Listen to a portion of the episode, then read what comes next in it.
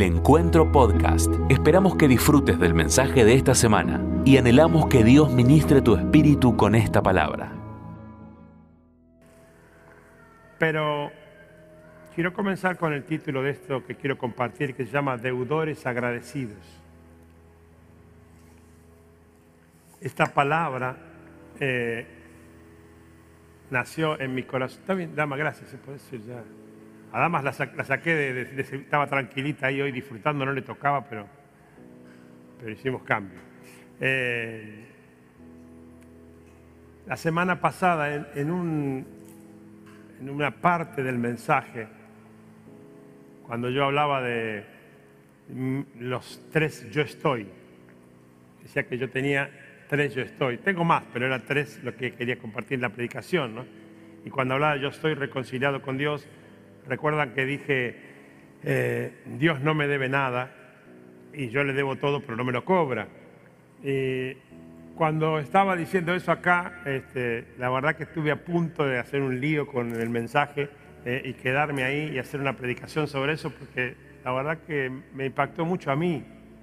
Sabe que los, pastores, los predicadores saben que muchas veces estamos predicando y no solamente pasa que alguien te dice después, este, hoy predicó para mí. Muchas veces yo me doy cuenta cuando estoy predicando que predico para mí. Aunque no lo preparé así ni lo pensé así, ¿no? pero, pero fue algo fuerte que me pasó de decir, qué bueno que es el Señor, qué bueno que ha sido conmigo, con, con, Graciela y conmigo, con nuestra familia, con la iglesia, tantas cosas que uno piensa, ¿no? Eh, porque en ese chiste que hice, eh, que después dio, que hablar en toda la semana, en algunos encuentros que tuve, de, que, yo no iba a nacer, que mi mamá no, me iba a tener y al final me tuvo, y que yo nací en un lugar vipo que no tenía alcance económico para eso, y Graciela nació por la chimenea de, la cervecería de Quilmes. Entonces esos chistes, para los que no estuvieron, tienen que ver el mensaje, me hicieron reflexionar mucho en la semana de cuánta gratitud, ¿no? cuánto favor de Dios. Pero lo que sentí, porque algunas veces lo he explicado, ¿no? Uno tiene, es como si uno tuviera dos corazones, El corazón del ser humano, que, por supuesto y felizmente sigue estando, si no, no estaría acá, y el corazón pastoral, que es un corazón espiritual. Pero cada vez que pienso algo para mí o algo me impacta para mí, enseguida pienso en la iglesia, y eso no es, eso no es mío seguro, eso es del Espíritu Santo. Yo pensé en la iglesia, ¿no? Y pensé en esto de ser deudores agradecidos, y de que, que muchas veces nuestras acciones, nuestras palabras, nuestras actitudes, eh, tal vez no conscientemente, pero, pero no son las de deudores agradecidos. Y no hablo de cosas graves, ni mucho menos. ¿no? Nuestro común andar, me refiero a lo más cotidiano, muchas veces este, no, no refleja eso. Y yo entiendo que si lo tomáramos literal, y Dios es tan bueno que espero que no lo tomen tan literal, no podríamos hacer otra cosa más en la vida que, planificar cada día cómo le agradecemos lo que ha hecho por nosotros. Nada más. A ver qué hago hoy para agradecerle, qué hago hoy en todo sentido, qué puedo hacer. Porque no se olviden que dice que lo que hacemos a los hombres lo tenemos que hacer como que lo hacemos para Dios. Eso ahí me, me sirvió cuando yo quería estrangular a mi jefe, cuando yo estaba en relación de dependencia, y Dios dice, hagan de cuenta que lo están haciendo para Dios. Así que yo empecé a mirarlo con otra cara al pobre Huguito, que no sé dónde estará ahora, si estará todavía por acá. Eh, y ahí nació esto, por eso que eh, creo que hasta, hasta, mire, le voy a decir, medio loco que yo me olvide eh, la computadora donde tengo siempre las notas para, para predicar, así que creo que debe tener que ver con eso, porque acá tengo solamente esos pensamientos que anoté como consecuencia del mensaje, nada más. Eh, pero quiero pedirles que abran su mente y su corazón esta mañana. Quiero pedirles que traten de no quedarse con el mensajero, porque no sé cómo me va a salir todo lo que tengo para decirles. Y estoy convencido que algunas cosas no me van a salir demasiado amorosas seguramente, pero busquen ustedes en la persona del Espíritu Santo que está en sus corazones, busquen la revelación de lo que Dios quiere decirles. Amén. Ok, Vamos a leer la Biblia. Le voy a sacar esto eh, para que no me entren mensajes ni nada de esto mientras estoy hablando, por si acaso. Ahí estamos. Fantástico. Y vamos a leer Hechos 4, capítulo 4, versículo 13. Hechos 4, 13. Yo voy a leer en la Reina Valera, pero no hay, diferencias sustanciales en, ningún, en ninguna versión. Dice así. Entonces, viendo el, el denuedo de Pedro y de Juan, y sabiendo que eran hombres sin letras y del vulgo, se maravillaban y les reconocían que habían estado con Jesús. Y viendo al hombre que había sido sanado, que estaba en pie con ellos, no podían decir nada en contra. Entonces les ordenaron que saliesen del concilio y conferenciaban entre sí diciendo, ¿qué haremos con estos hombres? De cierto, porque de cierto señal manifiesta ha sido hecha por ellos, notoria a todos los que moran en Jerusalén, y no lo podemos negar. Sin embargo, para que no se divulgue más entre el pueblo, amenacémosle para que no hablen de aquí en adelante a hombre alguno en este nombre. Y llamándolos, les intimaron que en ninguna manera hablasen ni enseñasen en el nombre de Jesús. Mas Pedro y Juan respondieron diciéndoles, juzgad si es justo delante de Dios obedecer a vosotros antes que a Dios. Porque no podemos dejar de decir lo que hemos visto y oído. Ellos entonces les amenazaron y les soltaron, no, no hallando ningún modo de castigarles por causa del pueblo, porque todos glorificaban a Dios por lo que se había hecho ya que el hombre en quien se había hecho este milagro de sanidad tenía más de 40 años. Hasta aquí la lectura de la palabra del Señor, esta mañana. Para ayudarlos a todos a ubicarse en, el contexto de lo que estamos leyendo. En el capítulo anterior, Hechos capítulo 3, sucede ese, momento tan impresionante, milagroso y sublime que es Pedro y Juan llegando a una de las puertas del templo, la, puerta llamada la Hermosa, y ahí un paralítico que lleva toda su vida ahí postrado mendigando. Y como cualquier mendigo, le, tira la mano a Pedro y a Juan para que le dé una moneda, y Pedro le dice, no tengo ni oro ni plata, pero de lo que tengo te doy. En el nombre de Jesús, levántate y anda. ¡Wow! ¿No? Qué, qué poca fe tenemos hoy, ¿eh? hoy no lo haríamos, ¿no? Hoy, hoy, a lo sumo le damos una, una, limón y decimos, wow, qué buen cristiano que soy, ¿no? Yo quiero decirles que yo lo he hecho un montón de veces y hasta ahora nunca me pasó. Pero si un día me pasa, no sé si lo voy a poder contar porque muero de un infarto ahí, pero, pero en el cielo algo va a pasar, ¿no? Lo he hecho muchas veces. Eh, claro, fue impresionante, ¿no? porque no era solamente un discurso, un mensaje, era algo visible y conocido por todo el pueblo. Lo conocía todo el mundo. 40 años como mínimo, dice que tenía más de 40, así que no sé cuándo empezó a mendigar, pero ahí quiere ponerle menos 30, pero es una cosa muy notoria la parálisis de este hombre. Entonces era muy difícil rebatir eso porque ya no era un mensaje si Jesucristo había sido el Hijo de Dios, si no había sido, si había resucitado, no había resucitado, que era la discusión del momento. Acá era la predicación que había prevalecido de que todo lo que pidieras en el nombre de Jesús, Dios te lo daría y que tenías autoridad en su nombre para sanar enfermos, para resucitar muertos. Todo ese discurso que era real, pero que había que creerlo no por fe, se convertía en una realidad visible, ¿no? fuertísimo. Entonces se armó una revolución porque esto es desde, desde esta época hasta el día de hoy. Ay, gracias. Me está dejando sordo. Cuando el Estado no hace lo que tiene que hacer, no quiere que lo haga nadie. Eso, es desde que el mundo es mundo, ¿no? Entonces el gran problema que tenía el gobierno del momento era, este, no queremos perder popularidad. Es lo mismo que pasa hoy, en cualquier lugar del mundo. Este, nuestra mayor dificultad en cómo callar tanto amor es con el Estado municipal, porque lo que no hace el Estado no quiere que lo haga otro porque queda mal. Eh, eh, se expone las miserias de, los seres humanos. Y esto pasaba en este contexto. Entonces, en este capítulo siguiente, ellos son castigados por los gobernantes. Pero algo que me impacta, ¿no? Que en medio de,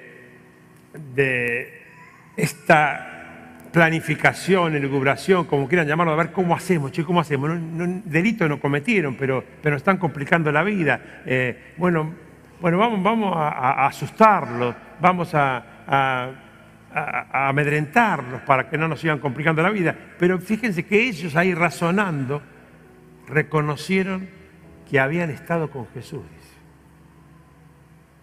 Ahora, toda esta charla que voy a tener hoy quiero que la retrotraigas al presente, en cada, en que hagas un paralelo con el presente en cada parte de la que voy a resaltar. Por ejemplo, esta.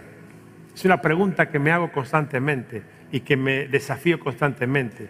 Si la gente que interactúa conmigo y que no es de esta iglesia y no me conoce como, como, me conocen ustedes, ve a Jesús en mí fuera de este contexto. Me lo planteé cuando vendí alfombras. Me lo sigo planteando cuando converso con una persona que no es de esta iglesia. Eh, busco la vuelta hasta en conversaciones que no tienen nada que ver para, antes de que se terminen las conversaciones, asegurarme que esta persona sepa que yo estuve con Jesús. A veces lo haré bien y a veces lo haré mal, no tengo idea, yo no soy el que puedo juzgar a mí mismo, ¿no? soy más crítico que favorable a veces. Pero me da mucha paz tener la convicción en mi corazón de que yo intento que la persona que interactúa conmigo, hasta en una cuestión comercial o de cualquier índole, sepa que estuve con Jesús. Y es una pregunta que podría hacerte esta mañana, ¿no? Los que te ven, aunque les hace una molestia, porque ellos le eran una tremenda molestia a esta gente, ¿reconocen que vos estuviste con Jesús? ¿Ven algo? Esta semana tuve acá entre las visitas, además de las visitas normales pastorales, las visitas de un, comerciante importante de acá de, la zona. Una charla que no tenía nada que ver con la iglesia, ¿no? Pero es como digo a veces, ¿no? El que habla conmigo, dirían los chicos, lo lamento, te vas a tener que fumar algo de Cristo. Si no, mejor no venga a hablar conmigo. Porque yo no voy a dejar pasar eso nunca, ¿no? Y como te decía hace unos meses, hoy es el mejor tiempo para eso, porque cualquiera está predispuesto porque nadie entiende nada de nada y quieren respuestas a lo que no encuentran. Ahora fíjese, en medio de circunstancias donde el poder de turno decidía si vivías o no vivías, no era que decidía si, si era simpático o antipático, decidían sobre la vida y la muerte y te mataban aunque fuera injusto, como pasó con Jesús, más allá de que era el plan de Dios. En el versículo 18 dice que le ordenan que no hablen más de Jesús. O sea, le dan una orden, no es que le dicen, mire, por favor, muchachos, no me lo compliquen la vida, porque eh, me hace mucho revuelo acá en el pueblo. No, le dijeron, mire, ok, los dejamos seguir viviendo, no los metemos preso, pero les prohibimos hablar de Jesús. Y ellos les contestan, juzguen ustedes a quién obedecer. No podemos dejar de hablar de lo que hemos visto y oído. ¡Wow! Porque a veces lo leemos, ¿viste? Ah, bueno. No, no, se le plantaron al poder de turno un poder dictatorial salvaje, institucionalizado, y le dicen, no tenemos problema con su juicio, con su autoridad. Ustedes son los que pueden juzgar, pero juzguen esto. Nosotros hemos visto y hemos oído una verdad que no podemos callar. Y es otro planteo para hacernos el día de hoy, ¿no? Por ahí, para que lo entiendas no de una manera literal, ¿no? Pero sí entendiendo que muchas veces callamos el mensaje y el mensaje no se calla solamente de palabra, no predicando, que es una manera muy elocuente, muy evidente. El mensaje se calla con acciones, con actitudes. Es, otra manera de callar el mensaje. Y si quieren saber una carga, una preocupación personal del pastor es esa, que no callemos el mensaje, que no nos distraigamos en el momento más importante para no callar el mensaje, que es el que estamos viviendo hoy en día. Y reitero, una y otra vez, callar el mensaje no es solamente no predicar, cosa de que por supuesto eh, debemos tener en cuenta. Callar el mensaje es mucho más amplio. Callar el mensaje es un comerciante que no es honesto como debería serlo.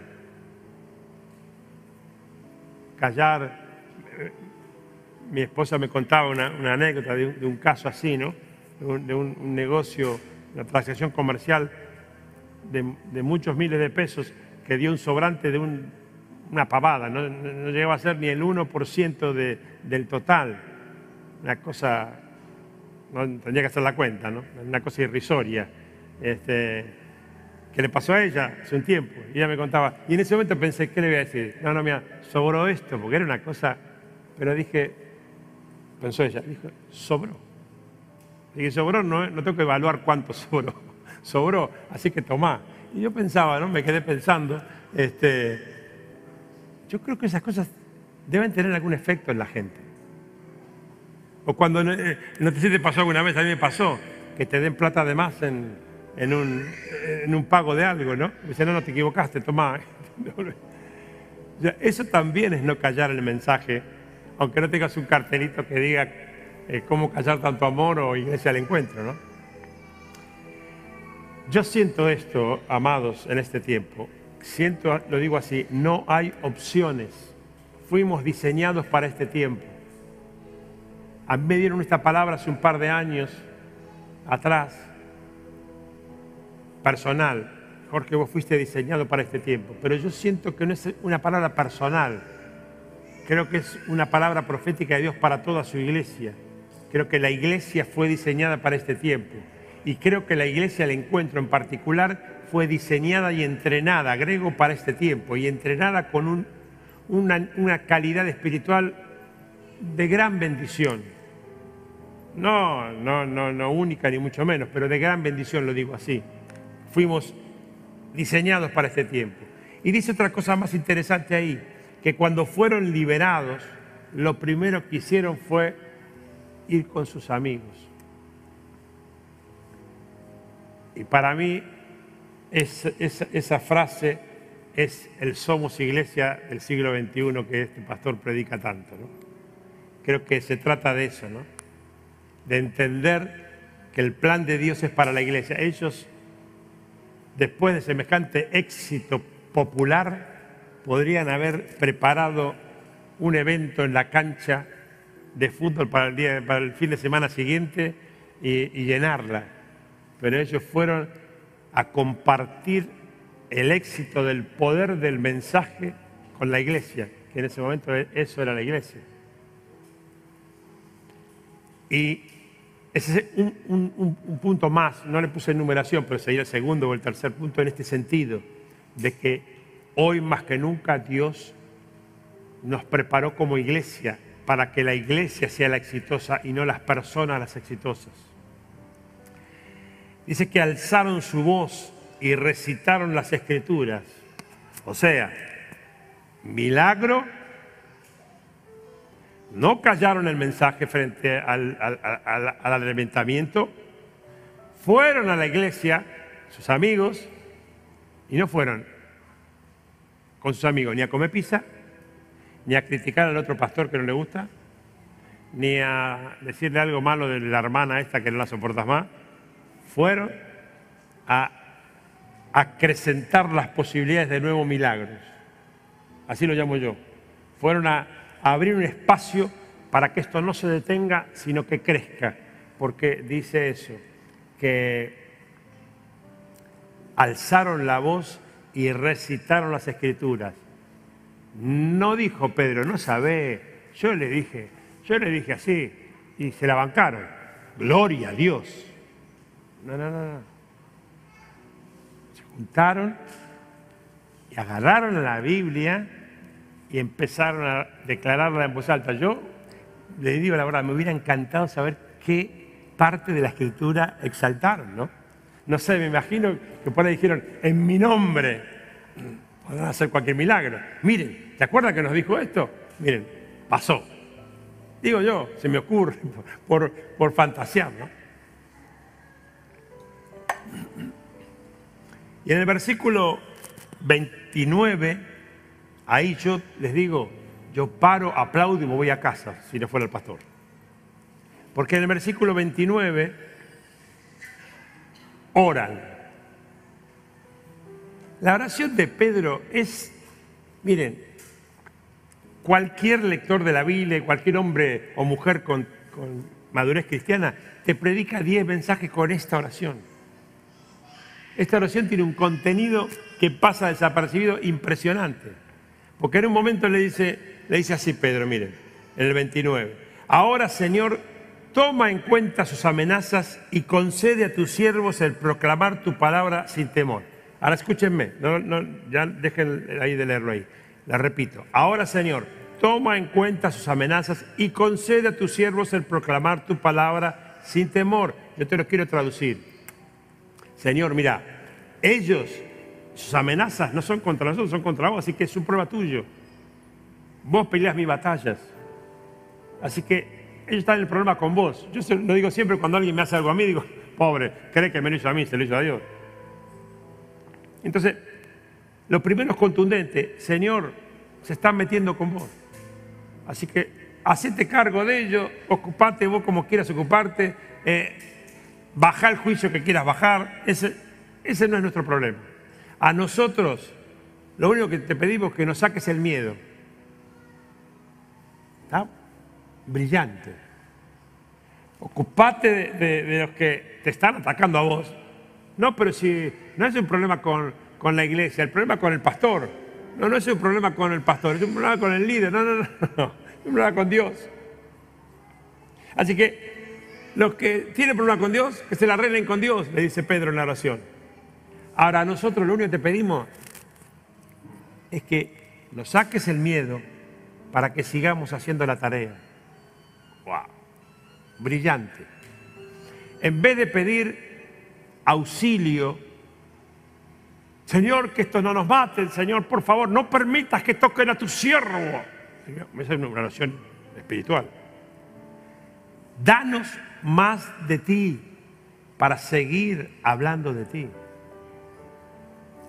Danos más de vos, se lo digo más en castellano, en porteño. Danos más de vos para seguir hablando de vos.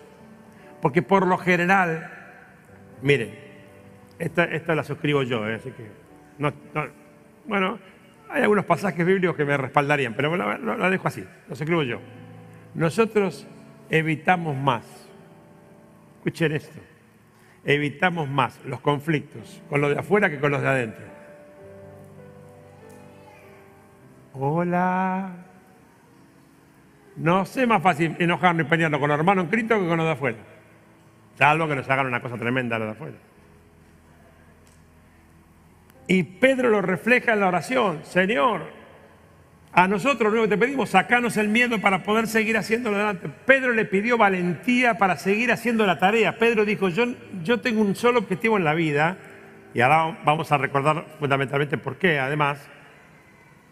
Tengo una sola razón de ser en mi vida. Así que el problema de esto no es que me, me asusten, que me maten, que me, me metan preso. El problema es que no puedo hacer lo que tengo que hacer. No puedo cumplir con el propósito por el cual estoy acá. Tremendo. Necesito que me hagas más valiente para seguir adelante en lo que vos preparaste para mí. Ahora, este era un tipo que supo caminar al lado de Jesús, pegado a Jesús, el, más íntimo, uno de los dos más íntimos, y que también fue un traidor, un negador de Jesús, y que luego fue perdonado. ¿Te acordás? No busques entre los muertos al que vive. Decir a los muchachos que voy para allá como quedamos. Ah, ah, ah, y a Pedro también, ¿eh? Alguna vez prediqué sobre esa frase que es impresionante, ¿no? A Pedro también, al traidor también. Hay perdón para él. Hay perdón para el que se equivocó. Hay perdón para el que se olvidó de mí. Y este era este clase de tipo que ahora, después de toda esa vida y de esos errores y de ese perdón, Él sabe que las oportunidades no pueden ser desperdiciadas. Hola iglesia, las oportunidades de Dios no pueden ser desperdiciadas. ¿A quién alguna vez Dios le perdonó algo? Bueno, si quisiera hacerte una jugadita tramposa, seguiría. ¿Y a quién le perdonó dos? ¿Y a quién le perdonó tres? ¿Y a quién y tu cara va a empezar a cambiar de tono. Y la mía también. ¿Por qué nos acostumbramos a abusar de las oportunidades de Dios creyendo que siempre va a haber otra? Él sabe que las oportunidades no pueden desperdiciarse, porque Él no puede entender que haya sido perdonado después de lo que hizo, porque no termina de salir del asombro de tanta misericordia de Dios. Y este es el corazón del mensaje. Esto es lo que yo sentí el domingo pasado y siento para la iglesia y si, si no lo entiende toda la iglesia, porque creo que voy a empezar a hablar de esto de alguna manera u otra en todos mis mensajes en las iglesias que me invitan, pero por lo menos lo que esta iglesia lo entienda y apruebe para la gloria de Dios.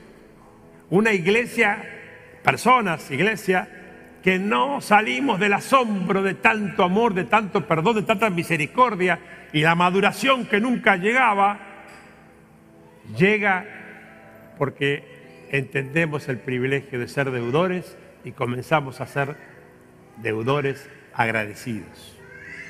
Yo creo que esta es la mejor iglesia que yo quisiera presentarle al Señor cuando me lleve a su presencia. Una iglesia deudora, agradecida, en palabra, en acciones, en conducta, en humildad, en, millas caminadas, en morir, en lavar pies. Eso es lo que yo sueño. Por eso reitero, no hay opciones. Fuimos diseñados para este tiempo. ¿Qué quiero decir con esto? Para que nadie deje de entenderlo. El tiempo final y los tiempos finales que esta iglesia ha sido enriquecida con, con esta revelación, el tiempo final, también se trata de nosotros y no solamente del regreso glorioso de Cristo, que es la parte más espectacular. Pero no se trata solamente de conocer de qué se trata el regreso glorioso de Cristo y qué es lo que va a ser. Y gracias a Dios por esa revelación. Se trata también de nosotros. Ahora que yo sé de qué se trata, yo no puedo seguir siendo el mismo. Ahora que me enseñaron de qué se trata, yo tengo que ser una persona completamente diferente a la que no sabía de qué se trataba. Y creo, y como esa parte no se puede enseñar, hay que vivirla, es la que estamos más atrasados. Miren lo que dice Santiago 1.22. Con respecto a esto que yo acabo de decir. No se contenten solo con escuchar la palabra, pues así se engañan ustedes mismos.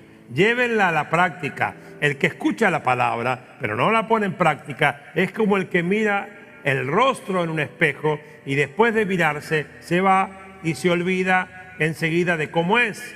Pero quien se fija atentamente en la ley perfecta que da libertad y persevera en ella, no olvidando lo que ha oído, sino haciéndolo, recibirá bendición al practicarla.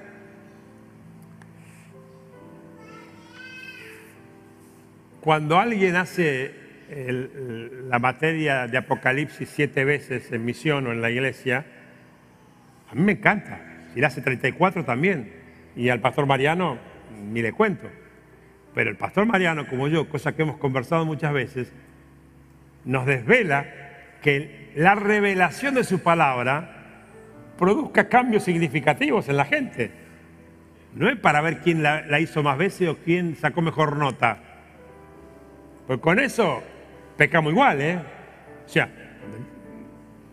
yo, yo hasta hice presencialmente una vez sentado ya en el fondo apocalíptico hacia acá, pero cuando el diablo vino a tentarme, yo no le dije, pero mira que yo hice apocalipsis, ¿eh? Yo sé cómo termina. Me como el certificado. Porque algunos creen que pasa por ahí, ¿no? Y, y a mí me preocupa, ¿no? Yo quiero que sigas comiendo la palabra y que haya más revelación. Y celebro esta iglesia tan rica en dones, en, todo el liderazgo y en actitudes. Y, gloria a Dios por eso. Es de las mejores cosas que nos pasó en la vida. Pero la palabra dice, la clave está en comerla y que te cambie el cuerpo espiritual. Es hora de vivir lo que hemos aprendido por años es hora de vivir literalmente lo que ha sido sembrado de parte de Dios con un privilegio, te lo asegura alguien que conoce cientos o no sé si miles, debe ser ya, de iglesias, de estructuras, de liderazgos, de equipos de trabajo, de, cursos intensivos en iglesias y en pastores. No, no, no, lo digo solamente yo dictando, sino también recibiendo. ¿eh? Es hora y quiero decir algo por si acaso, ¿no? Necesito hacer pecar al pueblo, dándole una palicita un poquito a los pastores también y líderes. Eso es lo que les gusta a todos ustedes, los que están de la, mitad para allá, les encanta eso. Veo su sonrisa atrás del tapaboca cuando yo que le voy a pegar a los pastores. Tu sonrisa, Karen, ya es evidente con tus ojos. Disimular un poco, por favor. Eh, Pero ahí va, para ustedes también. Primera Corintios 13, 11. Primera Corintios 13, antes de buscarlo, es el, capítulo de qué? El amor. Porque el amor está por encima de todo. Pero el versículo 11 está en el 13 también, está en el medio del, del Nunca escuché a alguien predicar sobre 13, 11. O bueno, sí escuché, pero muy pocas veces. Cuando yo era niño, hablaba como niño, pensaba como niño y razonaba como niño. Cuando llegué a ser adulto, dejé atrás las cuestiones de niño. Yo le voy a confesar, ¿cómo es que se dice? La... Voy a hacer catarsis. A mí, ya a esta altura de mi vida, bueno, voy a aclarar, no me encantan los problemas, no me gustan, nadie se confunda. Pero la verdad, honestamente, después de 30 años de ministerio, los problemas no son un gran drama para mí. No son alegres, no son felices, me pueden hacer hasta angustiar, pero no son un gran problema, porque los problemas, y sobre todo los que, los que diseña el diablo, sé que, como le dijo Pedro, es un problema con Dios, y Dios se va a encargar de decirme cómo salimos de eso. A mí, les confieso, a mí me irritan las niñeces, las inmadureces. Yo no sé cómo expresarlo para que suene dulce. ¿Me entienden? ¿Sí? ¿O, soy más claro? Es claro, ¿no? Mi mujer y mis más cercanos están anhelando que no profundice en esto pero, me conoces así. A mí me contás un drama y yo me pongo el escudo, la lanza y salgo a pelear contra el enemigo. Pero me contás los caprichos, las pavadas. Es una cosa que la vena esta se me sale acá. Porque lo dice la Biblia. Cuando yo era niño, hablaba como niño. Soy, no soy niño, no puedo seguir hablando como niño. Y ahí va, ponete cómodo. Esto lo anoté el mensaje del domingo pasado. Así, son frases sueltas. Basta de victimizarse. A las ovejas. No me gusta hablar en estos términos, pero para que le quede claro a todo el mundo, así que lo voy a hacer igual. A las ovejas, en especial con los líderes que no lo hacemos con una intención, no, es un plan, pero lo hacemos.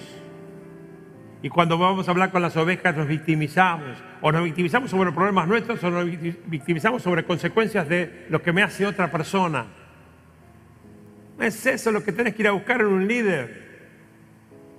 Tenés que ir a sacarle algo de Dios. Y si no tiene algo de Dios, orá por él, porque tiene que tener algo de Dios, si no está en un lugar equivocado.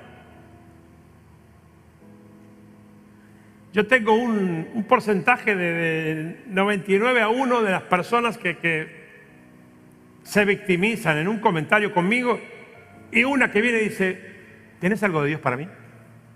Esa me crea un problemón. Me crea un problemón. Siempre cuento el pastor Ibarra, que para mí es un referente espiritual, el pastor Ibarra. Pero él me llama y dice, hola, tengo que escuchar lo que Dios te dijo para mí. Yo digo, si lo razono, si lo uso mi razonamiento, no, no, no, no, no me dijo nada para vos. Pero él que, él que tiene rodillas mucho más peladas que las mías, dice, algo te dijo. Eh, vamos a conversar, te lo va, te lo va a, subrayar para que me lo digas tranquilo. Él, me, él me, ministra a mí para que yo lo ministre. Él es un loco que, lo amo con todo mi corazón. Pero ustedes saben que, que pasa, pasa. Empezamos a hablar y todo, Graciela es testigo de eso, veces me escucha, estamos conversando en casa y pasa. Y me aparece algo y le digo, Pedro, para, para. Esto es lo que siento. Y a veces él me ha compartido lo que significaba lo que yo le decía. Y yo digo, me maravillo del Dios que tenemos. Eso tenés que ir a buscar en tus líderes. Ponernos el aprieto. No siempre cuestiones de todo tipo y casi todas en altísimo porcentaje tontas a los ojos de un Dios que te perdonó y que te da oportunidades. Basta de buscar el mimo santo con los pastores y los líderes. Basta de... yo, yo lo pensé así, Así como dije mi yo estoy el domingo pasado, hoy son mis basta de. Porque los he aplicado a mi vida también personal. Basta de echarle la culpa a otros, de todo lo que te, te. Basta de querer mostrar que sos más de lo que sos, porque no tiene sentido. Basta del sube y baja espiritual. Lo digo. No, no a Graciela no la miro porque me dice que no, y esta que es alcahueta de Graciela, con perdón de la palabra alcahueta, pastora, pero vos, Lilo, que sos de los míos, basta de robarle tiempo a Dios en el consultorio espiritual. Por favor, pero no por mí, ni por quien te da el tiempo, por vos, por vos. Invertí ese tiempo de rodillas clamando a Dios, que no eso no es robarle a Dios, y luego venía a decir al pastor, mira, hice todo este proceso, ¿qué te parece? ¿Hay algo más que debo hacer o corregir? Ese sería el mejor tiempo de consultorio pastoral. Yo tengo que luchar a veces cuando me comparten los pastores o los líderes. Eh, eh, ¿Qué le pasó a No, y me lo cuentan, porque ellos también cometen el error, me lo cuentan. Yo digo, yo tengo que disimular porque si yo voy a parecer que soy un insensible. Pero si algo no soy después de tantos años de servir a Dios es insensible, justamente al revés, me carga. Que si no entendemos eso no pasa nada con tu vida. Uy, qué tarde que eso. Ahí voy con los pastores. Bueno, hago todo un paquete junto, ¿eh? Pastores, obreros, líderes. Igual a la inversa. Basta de quedar bien con las ovejas y lo voy a decir como lo siento, con temor. Dios, basta de, conmoverse con la historia de la oveja, pero no por insensibilidad, justamente por amor. Si la querés salvar, deja de hacerte conmovido y ayudarla. Y en vez de, de, ah, si tenés razón, tirate al piso con la, con la oveja. Tírate al piso con el hermano y la hermana y decirle, mira, esto se resuelve clamando, llorando y punto. Viste que ayer, bueno, ah, se me fue, se va a abrir al baño, se me paró. Ah, está, de papá ya. Cuando te dije, mira, hay cosas que tenemos que orar. Y punto. Porque a veces creemos que la solución está en el pastor Jorge o en el pastor Pepe y no la tenemos, no la tenemos. Entonces nosotros tenemos una responsabilidad, líderes, pastores, obreros, como se llaman jerárquicamente, que es una organización y nada más. Tenemos una responsabilidad de salvarle la vida a esa gente por gracia y misericordia de Dios. No de agradarlos. Y para eso fuimos diseñados para este tiempo, porque es un tiempo tremendo. Yo te quiero contar algo. Los discípulos y las ovejas que más me aman a mí son los que han salido más de una vez trasquilados de mi oficina. Y algunos enojados. Pero al tiempo, mi defensor los ministró y se dieron cuenta que fue el precio de amor más difícil, porque el más fácil es el otro para mí. El otro, hoy lo hago de taquito. Vení, que te digo lo que querés escuchar y se vaya y, ay, viste, pero Jorge. Pero quiero decirle algo a los pastores, obreros, líderes o como se llamen. No negocien popularidad, porque significa negociar pecado, aunque no le pongamos el título de pecado que escuchamos porque es algo menor. Si les sirve, les voy a dar un consejo personal lo más trascendente, escúchenme bien, y los que no vienen a la tarde, porque no sé si me va a salir a la tarde, escúchenlo por la grabación que va a quedar en las redes. Lo más trascendente en una atención personal, en una charla pastoral, no es el contenido de la misma. Para, para que no entendí bien. Sí, esta es mi visión, mi experiencia y mi consejo. Lo más trascendente de una consejería pastoral no es lo que pasa en el contenido de la misma, sino la respuesta que le daremos después de la consejería al jefe del cielo, los que hemos ministrado. Va de nuevo, lo más trascendente, pero esto te lo digo cuando viene a hablarme una persona que le da miedo como que cree que yo estoy no sé quién, o cuando viene mi amigo el pastor Daniel o Gustavo. Es igual. Lo más trascendente cuando me vienen a pedir un consejo, una opinión o a traerme una carga, no es el contenido, ni la respuesta en sí que le doy, ni que digan, qué capo, dio en la tecla, esa pavada a mí no me mueven una uña.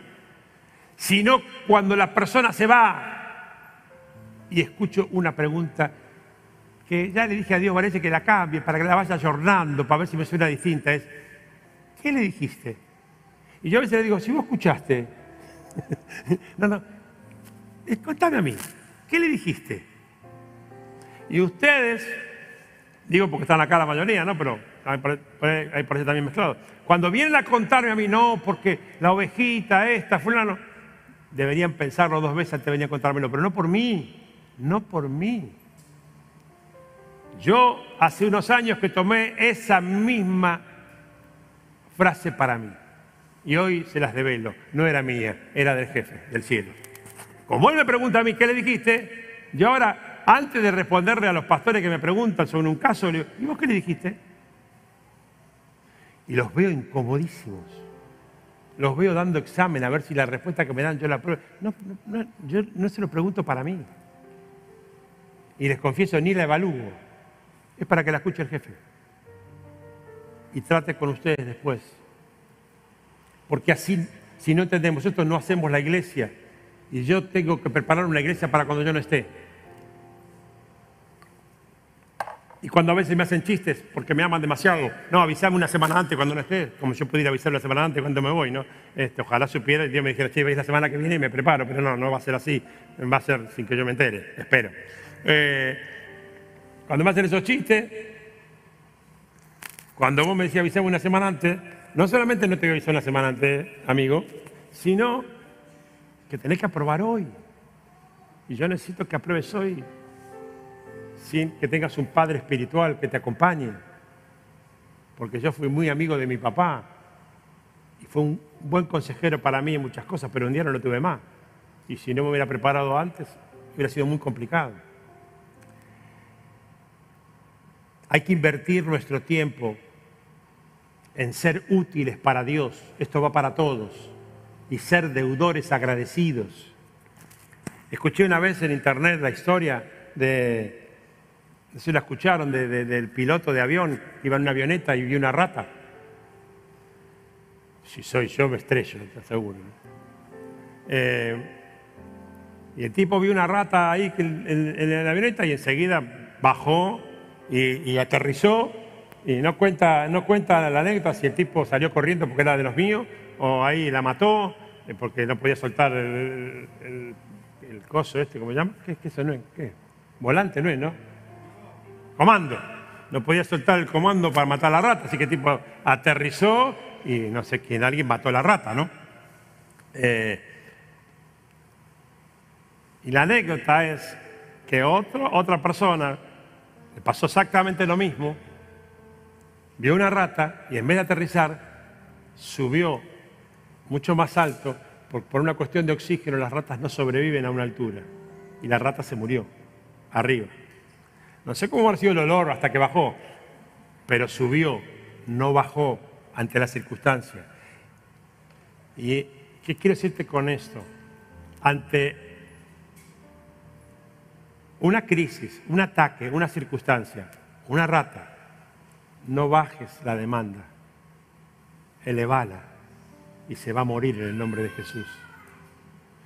Eleva tu desafío espiritual y todos estos conflictos se van a morir como la rata por falta de oxígeno en el nombre de Jesús. ¿Estás acá? En el versículo 31 muestra el por qué vale la pena esto. Porque dice cuando terminaron de orar, el lugar tembló. Y yo digo hoy que cuando hacemos la verdadera voluntad de Dios y usamos nuestro tiempo, nuestras palabras, nuestra, nuestra relación con los líderes y los líderes con las ovejas, las usamos conforme al propósito de Dios, se suelta un poder que no podemos lograr de ninguna otra manera en nosotros y a través de nosotros. Y luego de todo esto que pasó, a partir del versículo 32 comienzan a verse los milagros. Léelo tranquilo en tu casa. Después de todo este proceso, desde que dijeron, no negamos a Jesús, la iglesia, la declaración profética y aprovechar las oportunidades y no victimizarse, y como se podían haber, haber victimizado estos dos con razón, sino enfocarse en ser deudores agradecidos, empezó a haber una catarata de milagros y me encanta porque Dios muestra milagros que vos y yo somos sinceros, sabemos que son los más imposibles de los imposibles. ¿Sabe cuál? Que todo vendieron todo y lo pusieron en la iglesia. Casas, pertenencias, todo. Podría haber dicho, y se sanaron cinco paralíticos, haber dicho, wow, qué groso, pero que vendieron todo. Bueno, iba a ser un chiste, pero con la colectividad, pero no, imagínatelo. Doble milagro. Lo que pasó ahí te dije el domingo pasado y lo reitero hoy. Dios, no, al revés era. Yo disfruto el resultado, Dios disfruta el proceso. Yo quiero ver resultados, quiero, y de todo, ¿eh? Y voy a hablar con el pastor y quiero que me dé la solución perfecta para esto, y quiero que vea cómo lo resuelvo, y quiere el otro, y el pastor va y quiere que no le hinche más y le dice lo que quiere escuchar el otro, tal, después de último va a ver al pastor Jorge y le dice lo contrario, no hay ningún problema. Yo disfruto del resultado. Dios disfruta del proceso, Dios disfruta de las rodillas, Dios disfruta del clamor, Dios disfruta de que dejemos de hablar menos cansada y más clamor. Porque ellos cuando se juntaron, no, no, hablemos, no hablemos, vamos, a meter la pata, vamos a fanfarronear, vamos a decir cosas carnales, no, mejor no. Agarremos las escrituras y declarémoslas en voz audible, porque esa es la manera de que fluya poder de Dios y se produzcan milagros sobrenaturales como se produjeron. Bueno, basta. Lo que sientas. Ponete de pie, por favor. Quiero cerrar diciéndote algo que no está escrito, algo desde mi corazón. Eh,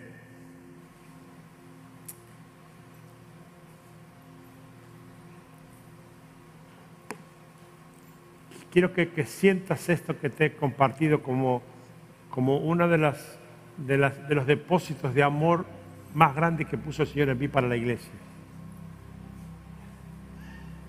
Aunque algunas cosas por ahí hayan sonado duras, pero son justamente eso, de eso se trata, de que anhelo que te vaya bien, pero que te vaya bien, no sé si es que Dios te responda a lo que vos orás, que te vaya bien es que hagas la voluntad de Dios en serio. Que tu boca no se abra más para hablar cualquier cosa, sino que se abra para, para que Dios se goce de ver humilde, sencilla, sencillo, postrado. Menguar para que crezcas tú. que, que, hagas la voluntad de Dios es que, que no calles el mensaje no solamente de palabras, sino también de, de acciones, de hechos, de, actitudes que justamente son contrarias a como vos sos en, cuanto a tu naturaleza. Que los pastores y los líderes maduremos para bendecir personas que a veces es, mucho más o ni, es decirle cosas que tenemos de manual y quedar menos genios, menos grosos, bueno, menos crack y más espirituales. Como, como yo le dije ayer, como te dije ayer, mira, hay cosas, hay circunstancias, situaciones, el dolor de un, de un ser querido, de un hermano que la pasa mal. Y a veces no hay fórmulas. Y, amigo, mira, hay veces que tenemos que orar. Y yo no sé si él esperaba que yo le dijera algo más genial. No sé. Pero yo le dije lo que, lo que mi corazón de amor a la persona sintió. Porque siempre pienso que el clamor de alguien dolido por un ser que ama, Dios lo escucha. No es sordo. Bueno, qué sé yo. Que lo que sea de Dios te quede. Y lo que sea mío te lo olvides cuando salgas de este lugar. Amén. Muchas gracias por escuchar este mensaje. Es nuestra oración que el Espíritu obre en tu vida a través de esta palabra y pueda ser un canal de bendición con otros. Te invitamos a suscribirte y compartir estos mensajes. Para más información, visita nuestra web www.iglesiaelencuentro.org.ar.